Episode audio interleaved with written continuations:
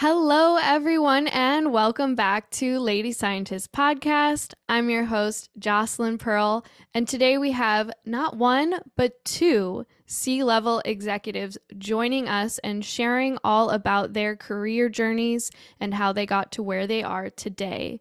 We also get into running a patient-centric biotech uh, with Emily McGinnis. She's from Taysha Therapeutics, and working on de-extinction, something a little different than uh, patient-focused biotech uh, with Claire Aldridge, who's the chief strategist at Form Bio, which was spun out of Colossal Biosciences. You might have heard about them in the news recently as they would like to de-extinct the dodo bird. Uh, very interesting missions and motivations across these two companies, and I think it's a great conversation, and you'll learn a lot from their experience. So thanks so much for listening and sharing Lady Scientist Podcast. Awesome. So today we have a first for Lady Scientist Podcast. We actually actually have two C-level executives uh, joining us today. And um, this is the first time we've had someone, you know, two guests at this level. Uh, and I'm really excited to dive into both Claire and Emily's career journeys, what's led them to their current positions, and also talk a little bit about their uh, experience and what it's like working at these amazing companies. Uh, both Form Bio and Taysha Therapeutics are two companies that I really admire in the space um, of biotech, and I think are doing really interesting things to advance science in general and also patient advocacy. Uh, so I'm excited to jump in. So thanks so much for taking the time to join us today. Thanks for having us. Yes, thank you. It's my pleasure. So let's start off with Emily. I we've never had a chief patient advocacy and external affairs officer on the show before. That's such an interesting job title. I'm excited to dive into what that means.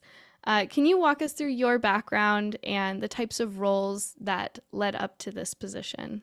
Sure. Um, boy, it's been it's been quite a road. I I, I would say um, I think I have the best job ever in biotech, in that, you know, my role allows me to work directly with the communities um, in the disease states that we're, we're serving. Um, I can tell you a little bit more about that um, later, but how you asked how I got here. Um, I wouldn't have, you wouldn't, I wouldn't have guessed that I'd be in this position, frankly. I, I feel like um, I started my career in pharma over twenty years ago. Um, in sales. I was a field sales rep for a pretty large um, pharma company.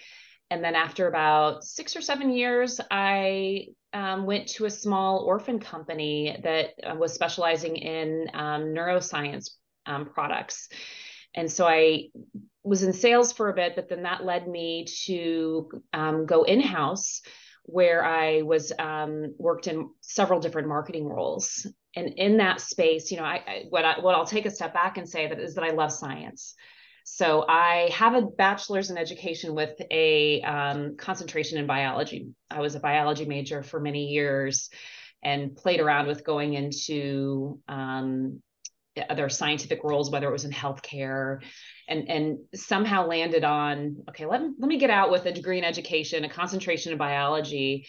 And what I found was sales, and then going into marketing, that I could really leverage my education background to help teach science, you know, whether it was to um, to to physicians through marketing materials, but a lot of also what, what how do we educate patients and families? So that's the first time when I went into marketing where I thought, wow, there's really such an unmet need to make sure that we understand what the patient needs are, what the caregivers need in order to understand the products that we're, we're, um, we're asking them to, to consider. Um, so, and, and at that point in my career, I, I worked in advocacy, but it was almost an under, under the marketing umbrella. And as my career progressed, that was the first time I, I worked in the rare disease space. It was in the epilepsy space, and also in, in neurology, and then for a small biotech. And that's when I fell in love with small biotechs, neurology, and, and rare, and, and also advocacy. So um, since that time, I've been at several different startup companies, um, one progressing in my marketing career. But at one point, I made a switch and led uh, medical affairs for a while. So I, I had finished my master's in public health later in life, which helped me expand the science, but also think about how can we um, educate communities and learn from communities in order to, to change health outcomes. So that was really rewarding for me. Um, took that into a medical affairs role. Um, but then shortly after that, um, went to a small biotech again, um, the first gene therapy company that I worked at called AveXis. And at AveXis, I, um, again, in, in, in this small company, I had a number of different hats. I worked in marketing for a while, and then I really focused my efforts on um, advocacy and government affairs work, um, where at, at that point, I, I one realized the importance of having one function that can serve as a strategic partner across the organization to one, understand the needs of the community, work directly with our patient advocacy groups who know these rare diseases more than anybody um, else. Oftentimes the, the, the, the physicians don't have as much insight because they're so rare. Um, so, I, and, and in that role, I, I with my government affairs hat, was able to work on newborn screening initiatives and work on one of the first gene therapies um, to be launched for spinal muscular atrophy, which was an incredible honor and incredibly rewarding. Um, after um, my time at AveXis, I was asked to join Taysha, so that's will be three years in April. Um, and I was humbled to be asked to, to start and, and really focus at the C-suite level in patient advocacy. Um, and, you know, it was a bit of a shift. So at, at AveXis, my role was focused on um, preparing for the approval of our gene therapy and, and how do we help educate patients and families prior to the approval and after. Whereas at Taysha, we had so many, we had preclinical programs that we were trying to bring forward to the F D A. And we really embraced at Taysha patient-focused drug development. And, and, and so what we, what I spent a lot of time on there, do you want me to pause? Sorry. So I don't know if you can hear the dogs or is it not? Okay. Okay. Can't hear them very well. No, oh, good. But okay. It's all so, good. Okay. Sorry. So, so, so what, what, what being at Taysha allowed me to do was to focus on patient-focused drug development. So as we were bringing preclinical programs into the clinic, we learned directly from our advocacy groups and patients directly what were the outcomes that mattered to them most. So as we were developing our clinical trial protocols, as we were, uh, as we were thinking about patient educational materials for them to go into the clinical trial, we're gathering all of that information and ensuring that not only do we do is the patient voice heard when we're having interactions with regulatory bodies, but also um, and um, we're also taking that information and, and educating um, whether it's a P I or, or a physician about what what we've learned from the patients about what they want to know about the clinical trial. Can and I, that I think was really interesting at Taysha, if you don't mind my jumping in, was that idea that making sure that when we're designing those endpoints for those clinical trials, they're the things that matter to the families and the patients, because they're the ones that um, are going to be trusting, trusting us to be on the journey to develop these drugs. And so we want to know what would make a difference. Is it Um, you know, keeping them ambulatory? Is it, you know, sight? Like, what are the things that really impact the quality of life for those patients? And how do we keep that at the forefront of what we're trying to develop? That's so interesting. And as someone who's never worked on this end of drug development, um, I'm curious, what does it mean? I mean, in addition to clarifying these endpoints for clinical trials, what does it mean to have that patient voice in the room as far as um, these decisions? Like, are you interviewing these patient advocacy groups and then relaying that information to the team at Taysha and the F D A? What what does that look like? Yeah, that's a great question. It's it's we start with the advocacy groups and we start by learning um, from them, what they believe the unmet needs are, what what what do they think are the most burdensome symptoms. And, and of course, collaborating really closely with our clinical team as they're developing the protocol. So trying to understand what they're planning from literature reviews. And then we we actually work with the advocacy groups to recruit patients and care or caregivers, depending on on the situation. Oftentimes, well, in the focus groups, yes, yeah, in the focus groups, exactly. So we so we we bring the the patients in. We invite them to for a focus group. We first um, do some online surveys, and we actually COVID was kind of a cool opportunity to take a different approach. At my time at AveXis, we actually would do a focus group in person for a day, which was wonderful. Well, COVID, we couldn't do that. So what we did was we did this online forum that was allowed the patients um, and the, or the caregivers to interact with each other.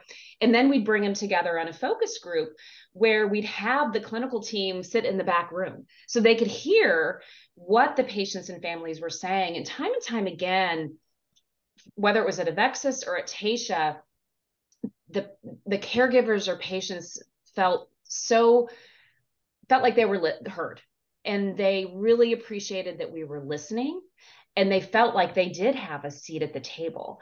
And and we were able to then you know follow up and say, thank you, here's what we learned, and summarize that back to them. And it was incredibly rewarding for them. Um, we've even taken some of this uh, what we've learned and presented it at some of their patient conferences, and and also to different physician groups, so to expand um, the data out there. But it's we're we're definitely connecting directly with the patients, and oftentimes what I hear from the families is they they thank us because they they feel like they've been heard by us, and and it also serves as such a great internal motivator for the for the team. Yeah. Well, and when you think about rare disease, you touched on it, Emily, the way that the families know more about these diseases than the doctors do, right? They know more about the gene. They know more about like pedigrees. They know so much. Um, and so it really is important, I think, to have them as part of this process because they really are the experts. Yeah, I totally agree. Sounds like incredibly rewarding work. Um, I'm curious from more of a business perspective, how decisions are made as far as which diseases to target, because we know that there's so many rare diseases out there. Um, I think on the order of ten thousand potentially different conditions. Um, and a lot of these conditions have very small patient populations. How does a company go about um, deciding what to focus on and which drugs to to work on? Yeah, I think that's a really great question, especially considering the environment that we're in, where funding has has um, not been as great for for biotech companies. Um, so typically, you know, drug development in the past was based on numbers, right? To your point, you know, like how how many patients can we reach, um, and and and and and what's the unmet need? I think there, not I think, I know there's been significant change in that realm given the, um, the, the, the things out there to help to, um, I think like molecular medicines is what I like yeah. to call them, right? Like yeah. we're now, we're now able to develop disease modifying therapies, gene therapies, potential cures, A S Os, but, but really d- addressing that fundamental problem. And I think that has changed what we think about as what's addressable. Yes, agree, agree. And my and and there's now incentives for com- small companies to go into the rare disease space, which is amazing. And so oftentimes it's, yeah, the science is out there. Is it going to work? And I think that's what's cool about some of these platforms now is you, we, we've seen that they can work and, and see a benefit in the patient population. So it's less about the numbers um, and, and really a lot about the high unmet need and, and, and can, is this feasible? Do we think we can um, see a benefit in this patient population? Right. Is this, Would you is agree that science that? path direct? Well, and I think that that's like, for you know, kind of what I like about this class of drugs versus small molecules mm-hmm. is, you know, gene therapy, cell therapy, A S Os, the whole, you know, again, what I call molecular medicines is the science has been de-risked more than for small molecules. Yeah. And what we have the opportunity to do is to start thinking about how do we make these more um, cost effective? How do we make them uh, more accessible? uh, you know, get them to people in, in areas that are not traditionally served by high-end academic medical centers. And so, you know, I think that's the opportunity that we've got here is we know that a great scientist like a Stephen Gray or a, um, you know, Jim Wilson can design something really clever for these. And then it's, then it's a matter of moving it through the approval process. And it, that's just, to me, there's, there's more opportunity to, to fundamentally change the, the course and the trajectory of these diseases. Yeah. Wow. That's really just exciting and hopeful. And we, you know, we chat with folks from the rare disease community on the show. And, um, you know, I'm lucky enough to get to see the amazing work that some of these parents of children with rare diseases, uh, some of the work that they're doing to try to advance cures for their children. Um, and it's, I think it's just really encouraging that people on the industry side are thinking about these problems and, and, you know, are hammering away at them. And it isn't just the case that most biotech companies are going after, you know, diseases with huge patient populations, for instance. So um, that's that's really exciting. So I want to shift gears a little bit and ask you, Claire, about your role. You're now a chief strategy officer at Form Bio. Uh, and I'm just curious what your career journey has looked like and what led you to uh, this new position. My career journey has been, um, I've had a, a variety of different roles, a biotech investor, one of, um, you know, I always like to joke that you can't really call yourself a biotech investor if you don't have some big things that you passed on. Um, we passed on AveXis uh, probably in twenty twelve, twenty thirteen. So I did biotech investing. I've been at a number of startups, and I've also been in the commercialization world at academic medical centers. The place I like to be in is the, the conversation around how do we understand whether or not this science has an application in the marketplace that makes um, economic sense as well as an unmet need.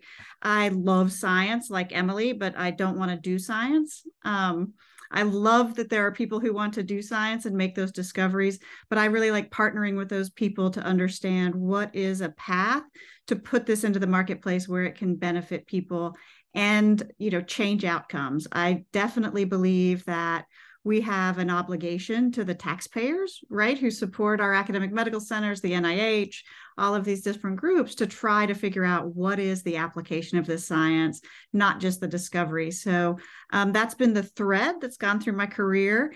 And um, I remember when I first met the founding team for Colossal Biosciences, you know, they're working to, to de-extinct the woolly mammoth, the, the thylacine, and the recently announced dodo. Um, and I was, it, it, it broadened the way I thought about science. I've always been in the human therapeutic space. And, um, you know, the idea that we can develop science to do something, you know, like this big moonshot, um, really kind of made me think, let's think about science a little more broadly. And um, the thing I especially love about Colossal is how many kids now think biology is cool. Um, so that's, you know, I always joke that, you know, I've been working twenty-five years trying to make people think biology is cool, and they did more in a month. Um, so uh, that's been kind of, kind of a, a little humbling, um, but what I loved about what they were building. And after my time at U T Southwestern, where I saw a lot of technologies coming into our, our tech transfer office around bioinformatics, M L A I, and it was coming in all over campus. You know, the bioinformatics department, sure, but surgery and radiation oncology and neurology and oncology, they were all bringing this I P in that we didn't know what to do with. And there wasn't a, a path to do something with. And then the Colossal team was building a platform to do a lot of this sophisticated molecular analysis around genomic analysis, variant calling, CRISPR editing, all of this stuff with an M L A I backdrop and the recognition that there were other problems that could solve um, using this platform.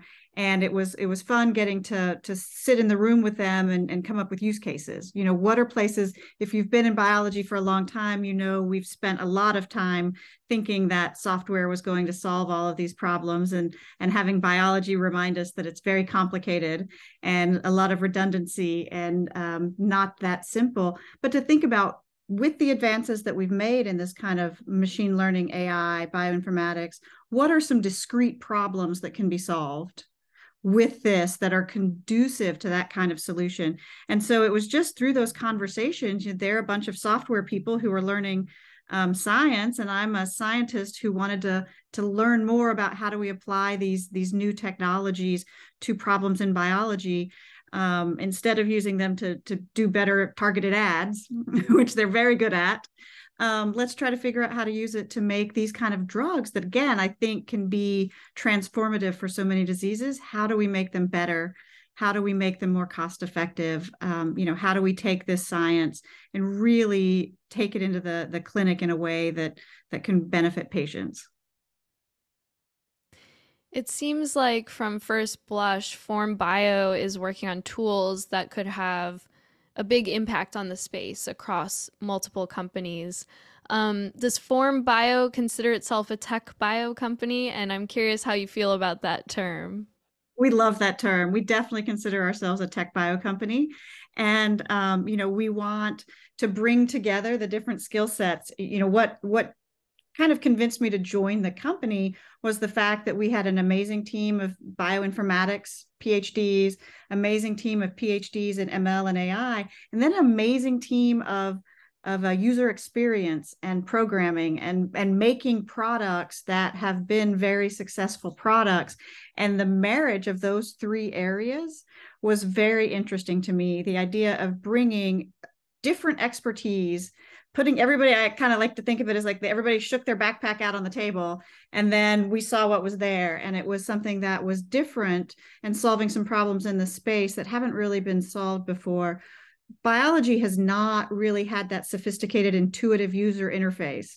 Um, you know, people who want to do bioinformatics or this kind of work, they have to learn programming, Python. If they want to do their image um, development, are shiny, those kind of things. Like, let's make all of that drag and drop. Let's let's make wizards and do this kind of stuff that that they, some of these people honed these skills making incredibly addictive video games, so they know how to make a sticky product. Let's use that in a way that allows scientists to move their science forward faster. It's a, a very exciting goal. I, I just think the space uh, of science in general has been starved of that high mm-hmm. quality software uh, product and, and user experience like you, you spoke about. Um, and, you know, I was just talking about this last night where when I was in graduate school, um, Benchling first became available as a electronic lab notebook. There were, of course, other products in that space and, and still are, but it's become one of the more dominant uh, electronic lab notebooks because of its um, user interface and, and you know, having a little bit of a cleaner look uh, as a piece of software. Um, but there really haven't been a lot of major players in this space. And so I think that's why the, the meme of tech bio is exciting, and hopefully um, companies like yours uh, continue to make some headway in this space. Um, I want to ask, because I've heard people speak about uh, some of the challenges and differences culturally um, of these different types of teams, right? People who work in software, they're used to moving fast and breaking things. It's a very different uh, state of mind than for those of us who work on drug development and are hoping to, you know, work on products that uh, help patients and improve their lives. Um, so I'm just curious uh, to hear your perspectives as far as, you know, this new team that you're on, how that kind of compares, contrasts to uh, working at Taysha, and maybe if Emily wants to share anything as well uh, about her experience with that. Absolutely. You know, it's interesting because they do want to move fast and break things, and science doesn't move fast, you know, kind of by definition. But I think the thing that has been really interesting to watch scientists get a little more comfortable with, um, with the way programming kind of works now in these two week sprints, and you want a minimal viable product and, you know, kind of breaking things down into smaller chunks that are more achievable. I think that keeps scientists a little more optimistic and motivated. And then, you know, just that doing that hard work to say, what do we need to do to show that this works, that we can feel confident about it? You know, scientists tend to want to go all the way to the end. before they even want to tell anybody about it. And culturally, just bringing in this different way of doing things and helping them understand that we can break this down into smaller projects that then lead to something that that we're proud of and comfortable sharing with the world, even if it's not done yet. And so that's been a, a culturally something. And, and sometimes we have to remind the scientists, like, no, this is okay. This is totally okay to think about it like this. But, but bringing that kind of perspective into biology has been interesting. Emily, do you have any thoughts on that? Yeah, no, it's it's interesting. I, I the thing that came to mind is having worked in um, a little bit different, but having worked in big pharma versus small pharma, you know, I feel like the thing I love about these small biotech companies that I've had the pleasure of working with over the years is is early on, you have a small team, so you're very nimble. You can move very quickly. Um, and, and I, I, I see that at, at what, what we've done at Taysha, what we did at AveXis as well. You know, you, it's really a roll up your sleeves environment. You know, there might be, you know, there's something that needs to get done. It's like, well, you throw your hat in and, and, and I'll work on that. Um, you know, I, I, I would say what's been such a pleasure at Taysha is throughout the company, everybody's embraced patient centricity as a culture. Um, you know, I'll, I'll be honest, in my career as pushing the role of advocacy and including the patient, it's, it, it was tough early on because, you know, people didn't understand, well, if we ask them, what if we don't do what they say, you know, kind of that same education. It's like, well, that's okay. You know, we're asking for their opinion and we'll let families know that sometimes we can't, you know, always, always, you know, respond in that way. But I, I was, it's been very refreshing at Taysha because cross-functionally, you know, Claire saw it, you know, from our regulatory colleagues, our clinical, the scientists, and, and even you, you see it working with U T Southwestern, the team there is so involved in patient advocacy. And that's one of the groups we we partner with from a scientific perspective. And it's, it's been very... The entire U T Southwestern Medical Center is celebrating Rare Disease Day. Yeah. They've got a, a selfie station to stand with your stripes. Oh, that's awesome. Oh, I love that. Yeah, they are, oh, they're, they're amazing. So it's been, um, so for me, it's, yeah, it's like that. It's so great to, to have that patient-centric culture where you have people even in finance or I T or, um, you know, other groups who are just, just want to, want to learn from the patients because that helps them really rally around what we're doing. So love well, that. Kind of going back to my investing days and, and my tech transfer days, one of the things you see a lot in this space is you see a lot of really cool science that people are really excited about that don't actually solve a problem in the marketplace, but people get distracted by how cool it is. And I think about that a lot as, you know, solutions in search of a problem. And I think when you bring the patients into the conversation, you're not a solution in search of a problem anymore. You're actually going to find out what the problem is. Exactly. And I think that talking to that end user, you know, anytime you start up a, co- a company, you do that customer discovery, right? What do you need? What do you want? And I think when you talk about drug discovery and drug development for these rare diseases, the customer discovery are those families. And how do you say, I want to solve these problems, but I need to know which of these problems are the ones that really matter to you. So true. I love that. It's almost like the, in this space, you're deferring to the actual problem and the patient community and um, really focusing on how you can have an impact in that space, um, which is also the space I like to work in. So I really appreciate hearing those thoughts. Um, I'm curious because it it seems to me as someone who's more at the, you know, mid-level manager setting, I'm a, a senior scientist at a biotech company. Um, you both have gone through some interesting transitions. It seems like you both are flexible in some way. You've kind of shifted gears a couple times in your career. Can you talk about um, that mindset of flexibility and adaptability and how that has led to Uh, you now being in these uh, C-level positions that you're at? I can start. Absolutely. Like I said, Go ahead. like I said, you should probably do a podcast on that. Oh, totally, totally. I think I never went into my career saying, this is what I want to do. Even it, I always hated the question that they'd ask you on the performance review or goal setting to say, what do you want to do in five years? I don't know. I I'm I guess it's it's I, you you said it very nicely. It's it is the flexibility mindset, but for me, it's also just being open, and maybe that's part of it. Just being open to what comes. Um, I found like I, yeah throughout my career, it's I, I I've just I've one followed really great people.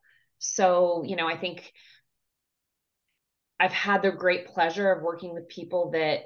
Um, and that I've been connected with that maybe have gone to a new startup and they're like, hey, come do this. I'm like, okay. Or, you know, I, I think about my time doing uh, medical affairs. That was an opportunity because no one was really doing the job in this st- small startup. There wasn't a position there. And I went to our C M O and I'm like, kind of need a head of medical affairs. Can I help you there? And she's like, sure. So for me, it's, it's, I guess, a balance of, you're right, being, having a flexible mindset, not having a set idea of what I want to do, you know, and, and seeing an opportunity and seeing, saying, hey, I can, I can make this work. And, and, and it, it goes to just, and I think that some things that's, that's hard for, for people to do. And in particular, I think women, is to then ask, you know, ask for those opportunities. Um, and, and it, it'll surprise you because they, Absolutely. they come true. Yeah. Yeah. So uh, similar, I think, you know, being open to, to, you know, kind of agree with what Emily had said, but I think too, it is about um, taking the opportunities that come their way and making sure that you're still learning and you're still able to be curious. So curiosity has really driven a lot of my career is, well, that looks like something I don't know anything about. Um, and I think I could learn it. And, you know, I often think about things in two-year increments. You know, the first year is learning it, the second year is mastering it, and then thinking about where do you want to go with it. Uh, and, um, you know, you can't master all things in, in two years, but to, to really think about it from that perspective, am I still learning? Am I still growing? Is it still meeting my need to be curious and to, to solve problems? And that's what I really like to do. And so it's, it's a lot of taking the opportunities that come your way and then figuring out how to make the most of them, how to make them bigger than they were even originally. And, and again, that goes to Emily's point. You have to ask for that. Um, but people are very willing to um, allow you to have those additional responsibilities, especially if uh, at a startup where there's, you have to, to wear lots of hats. But I think for me, I've had great luck working for people who appreciated that I wanted to keep growing and wanted to keep learning. And they worked hard um, to be my champion. And, and I think that's something to, to share with young women, that it's great to have a mentor. It is. It's wonderful. But it's even more important to have a champion, somebody who is internal, whether it's to your organization or to another organization that you hope to, to one day go to, to, to be advocating on your behalf when you're not in the room. Yeah, I agree. I don't know about you, Claire, but I, I I still say I don't know what I want to be when I grow up. Oh, my mom says I don't have to grow up till she does, and so I'm golden, right? right? Well, and I think I don't I don't want to stop learning. When I want to when I stop learning, when I'm when I stop being curious, then I probably need to to step away and get out of other people's way. Yeah, I love that. I, I love those responses. I, I, I'm learning so much from both of you. Um, I want to dig into um, the transitions a little bit more, because you've both been at multiple companies. What what led to you knowing it was time to move on? Or, you know, were there particular, you know, is there a particular instance you can think back to where you thought, it, you know, it's time for me to to take on this next step, and um, that will, you know, provide X Y Z. I'm just curious if you could walk us through like how you handle those types of decisions, because obviously you both, uh, I'm sure, are, you know, um, approached for opportunities all the time. And I think that's another thing to kind of keep in balance uh, over the course of a career is, you know, how much uh, time or loyalty you're giving to a particular company or team. Um, so I'd love to learn from your experience with that. I can share a little bit first that one of the things I had to, I made a few mistakes early in my career where I chased either a title or money or something like that. And it really led me, because then I had to unravel that. And it really led me to defining what it was that I wanted to have as my guiding principle, right? Like, I don't know what I want to be when I grow up, but I know what I my guiding principle is. And that is, I want to be a translator of science between scientists and non-scientists that ultimately keeps in mind the impact to the patient, to whoever. So it's allowed me to do different jobs that that maybe you wouldn't have thought were a good fit, but it allowed me to do that. And so once I made that guiding principle, I could hold jobs up to that. Hmm. And then the older I get and the more wisdom I accumulate, I think a, a big part of it is, and, you know, and Emily mentioned she's worked with, with the, the same people on multiple occasions. I've worked with the same people on multiple occasions as well. You really learn when you're with a good team and you're on a good team, there, you want to, to make that magic happen again. And so, um, you know, there might be a time where you move on from that opportunity because it makes sense at the time and you need to go get some additional skill sets or additional experience. But when you have some people that you really enjoy working with, that you enjoy solving problems, and you enjoy having what I like to call respectful disagreement, to be able to, to talk through areas of different points of view with understanding and understanding their perspective and coming to a consensus, um, it really makes for a delightful workday. I agree. I, I think I've always said that you could work at the greatest company, um, and that you could have a team though that that isn't collegial, isn't, you know, um, easy to work with, and you could be be miserable. And so I, I like your idea of a guiding principle, Claire. We'll talk more about that later. I might think about that. For me, it's been... Well, my other one is that yeah. I'm a friendly immunologist. That's my yeah. other guiding principle, and everyone needs one. Yes. Oh, and you, absolutely.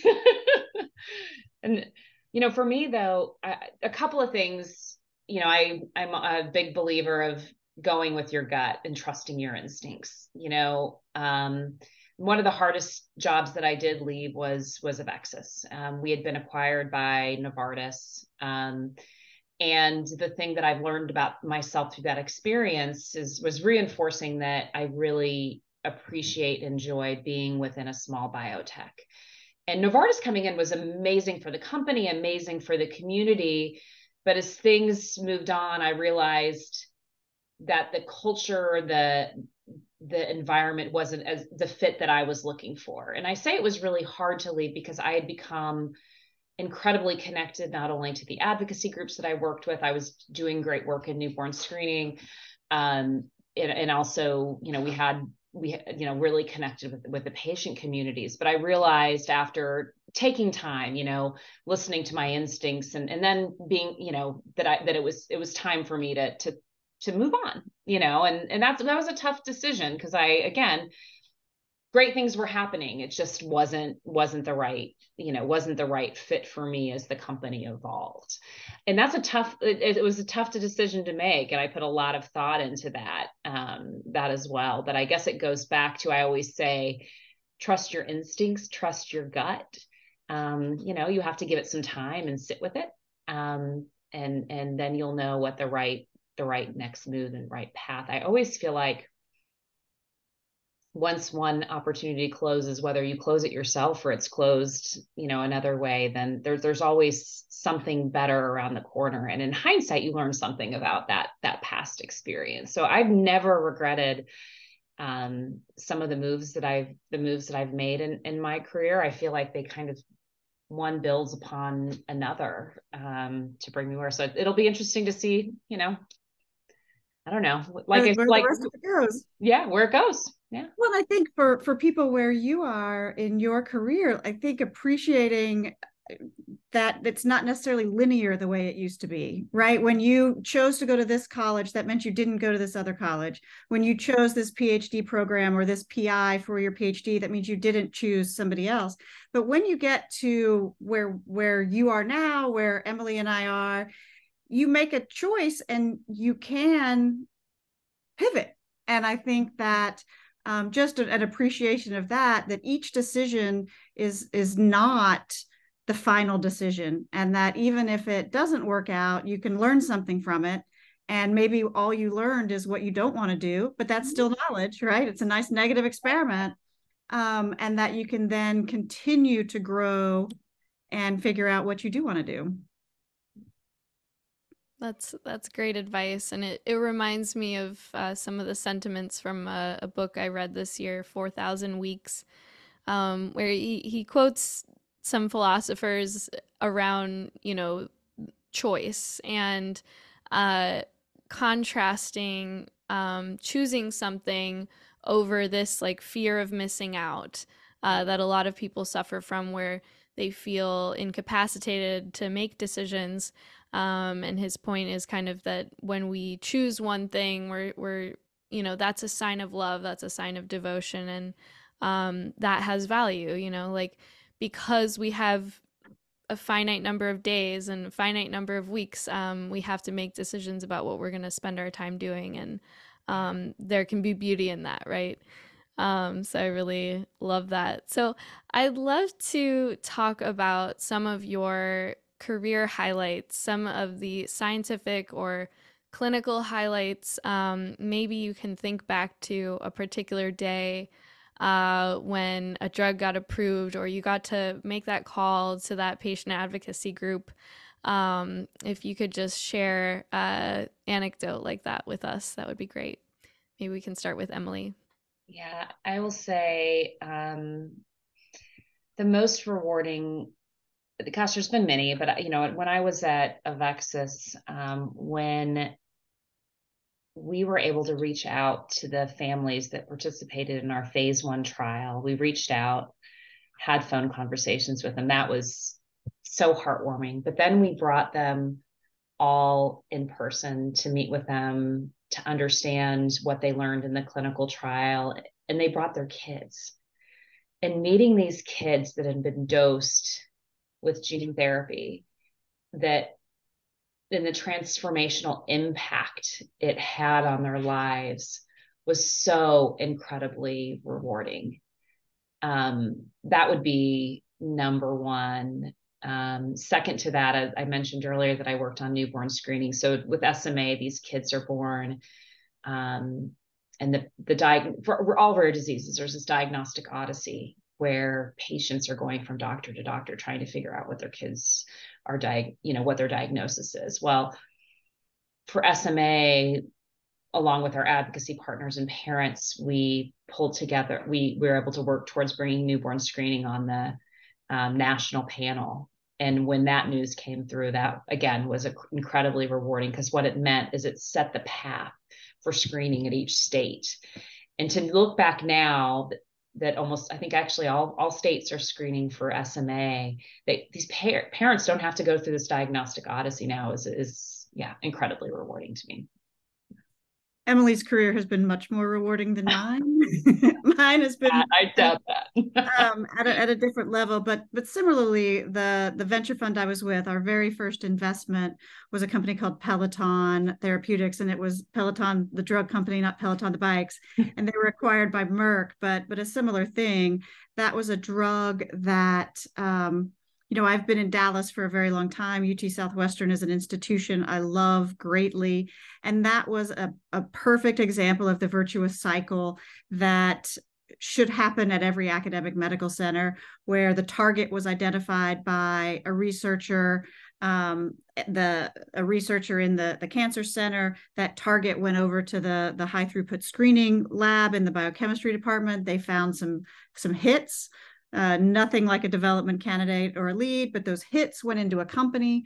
The company developed that, did medicinal chemistry, opened a trial.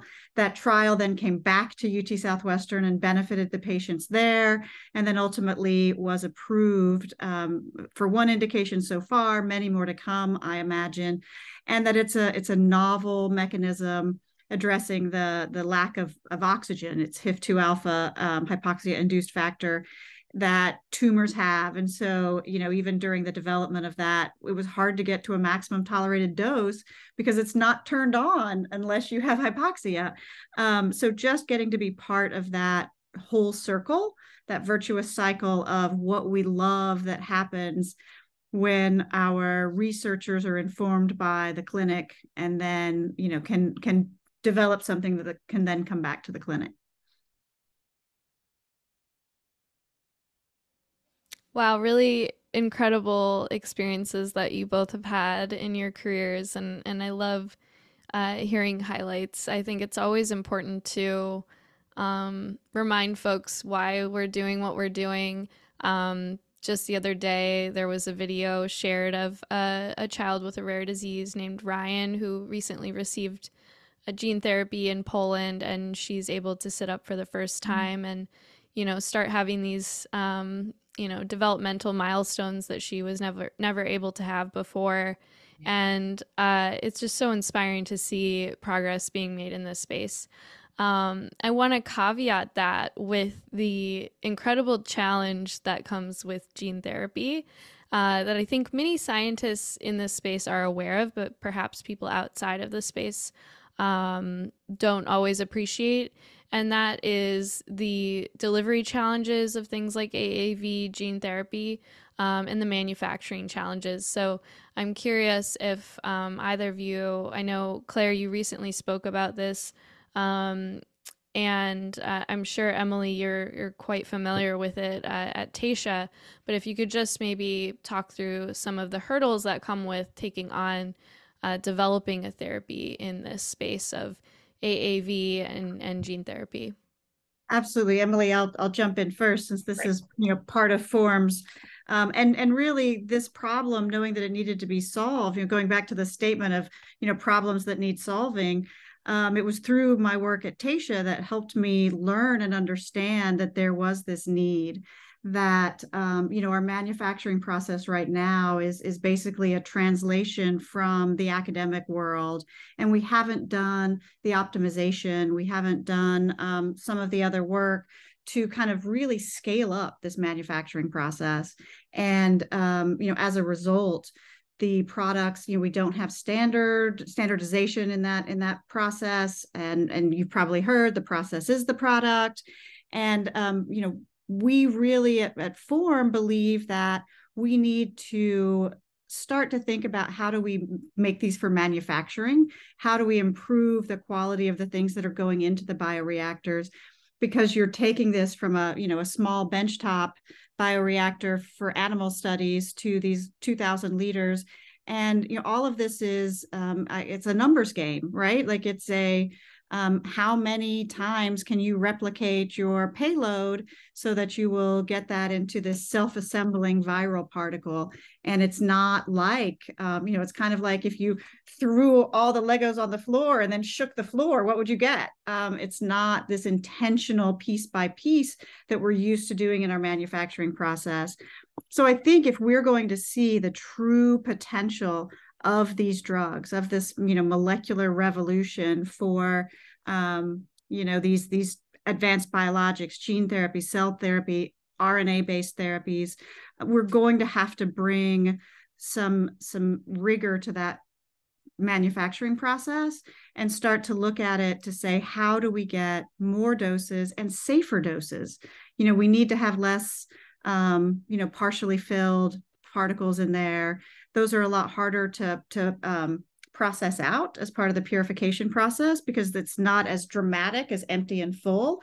So we need to uh, improve that so we have more full particles so that the patient is not getting a lot of non-therapeutic particles that their immune system is going to recognize anyway.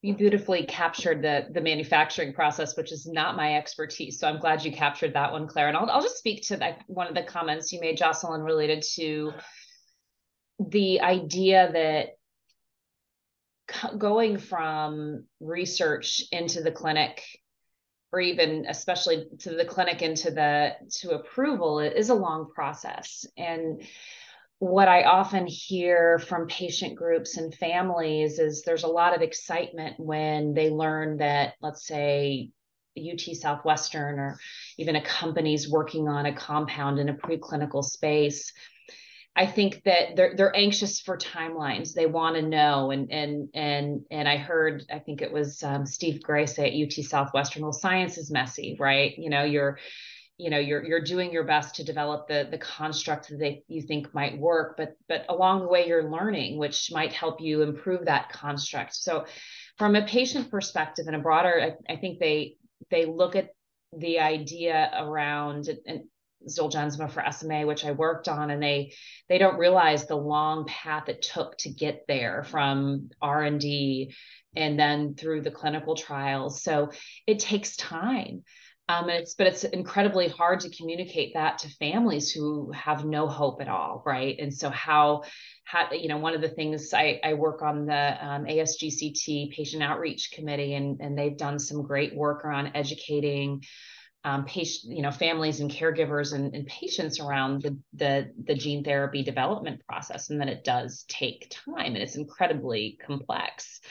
Um, and bringing it back to the manufacturing piece, oftentimes you have to do confirmatory trials once you think about the type of ma- manufacturing that you'll need for commercial product. So I love the work that that um, you guys are doing, Claire, that to hopefully make that easier so that when you do go into that first clinical trial, you're thinking about, okay, this is the process we want to use, you know, this is the right way to go about it. So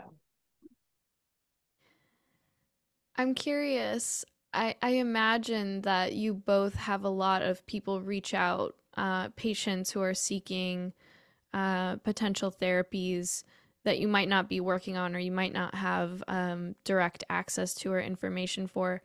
Where do you point them? What do you, are there particular re- resources or organizations that you say, hey, you should go check this out as, as a, a potential tool for them? There's a group here in Dallas with some, some moms, um, some rare disease moms. It's called Rare Village. And, you know, that's their mission now. Um, they know through the journeys that they've gone on, how hard it was to get started. And so their goal now is to be the place where you can come and get a get a toolkit, you know, you know, kind of like, so you've just gotten a devastating diagnosis. Um, you know, here's here's how to start navigating that, everything from the science that you now need to become an expert in and, and seeking the clinical care to um, you think you might want to fundraise a- around this, like just helping these families, especially for diseases where they're very new, there aren't many patients who've even had that mutation identified, and um, you know, the work that they're doing. And it's some some rare disease moms that that we know through Stephen Gray's work at U T Southwestern. But that's a great organization, and that's their that's their goal, is to try to give these other families a leg up that they that they learned through trial and error. But if they can make it easier for the next family, that's what they want to do. Uh, there, that is one amazing organization, because there, there's a lot of different groups out there, but I love what Rare Village is doing, to your point, Claire, because they, they've been through this as parents and, and coming where they both children had genetic diagnosis that they didn't know anything about, and they had to, to learn along the way. Um, some other groups that I'll point Um, people to one, you know, if there is um, a, a disease group that's already been formed, you know, I'll point them in that direction. But other groups that are a bit bigger would be um, Global Genes has some really great resources, um, as well as NORD. Um, and then, you know, from a gene therapy perspective, I think A S G C T has done a really nice job of creating patient educational materials as well. There's also this group called the Courageous Parents Network. And each, again, each has their own little flavor. So the Courageous Parents Network also has has some nice um, resources and support for, for families. Well, and Casey McPherson's group down in Austin, you know, he's got a lab um, that he's working on. His daughter, Takira Rose, is his foundation. Oh, yeah. yeah. Everloom Bio, I think, is yes. his company. Yes, yes, yes. He's a yeah. delightful, delightful man and a fantastic singer-songwriter. Oh, wow. I didn't know that about him. That's very cool. I've heard him speak on, uh, there used to be a Clubhouse, um, Gene Fixers uh, Clubhouse show. Not sure if they've moved it somewhere else, but um, yeah, some, some great folks in that community, Ethan Pearlstein as well. Yeah. Um, that's awesome. Do you want to just, any shout outs? Where can people find you? Um, yeah. Anything else you wanted to, to touch on before we wrap up? Oh, absolutely. Um, you know, Form Bio spun out of Colossal, the de-extinction company, but we're really committed to improving molecular medicines and how we can make better, safer molecular medicines. You can find us at form bio dot com, and we'll be at A S G C T as well as SynBio, SynBio Beta. Um, and we're really excited about the future of tech bio. Awesome. And what about you, Emily? So if you want to learn more about Taysha and the work we're doing, we have a website, taysha g t x dot com, again, focusing on um, neurological conditions um, using an A A V nine vector. Um, I'm also on LinkedIn, so you can find me um, on LinkedIn as well. So um, same. Yeah. Awesome. Well, we'll make sure to link all of the, the resources and, and websites you guys mentioned, and Um, I learned so much uh, from you both today. Really appreciate you taking the time and sharing your insights with our listeners. And I can't wait to, to share this with everyone. So thank you so much for being here. Jocelyn, thank you so much for having us. Yeah, thank you. It was my pleasure. Always fun to get together with Claire and with you too now, Jocelyn. This is fun. Yeah. That wraps up my interview with Emily McGinnis and Claire Aldridge. I learned so much from their experience, and I hope you did too. If you enjoyed the topic of working on rare diseases, please check out my previous interview with Madeline Oden. She's a researcher at Tufts University. And thanks so much for listening to Lady Scientist Podcast. If you enjoy our content, please make sure to like, subscribe, and share this episode with your friends. We really appreciate it. So thanks so much for joining us today, and we'll see you next time.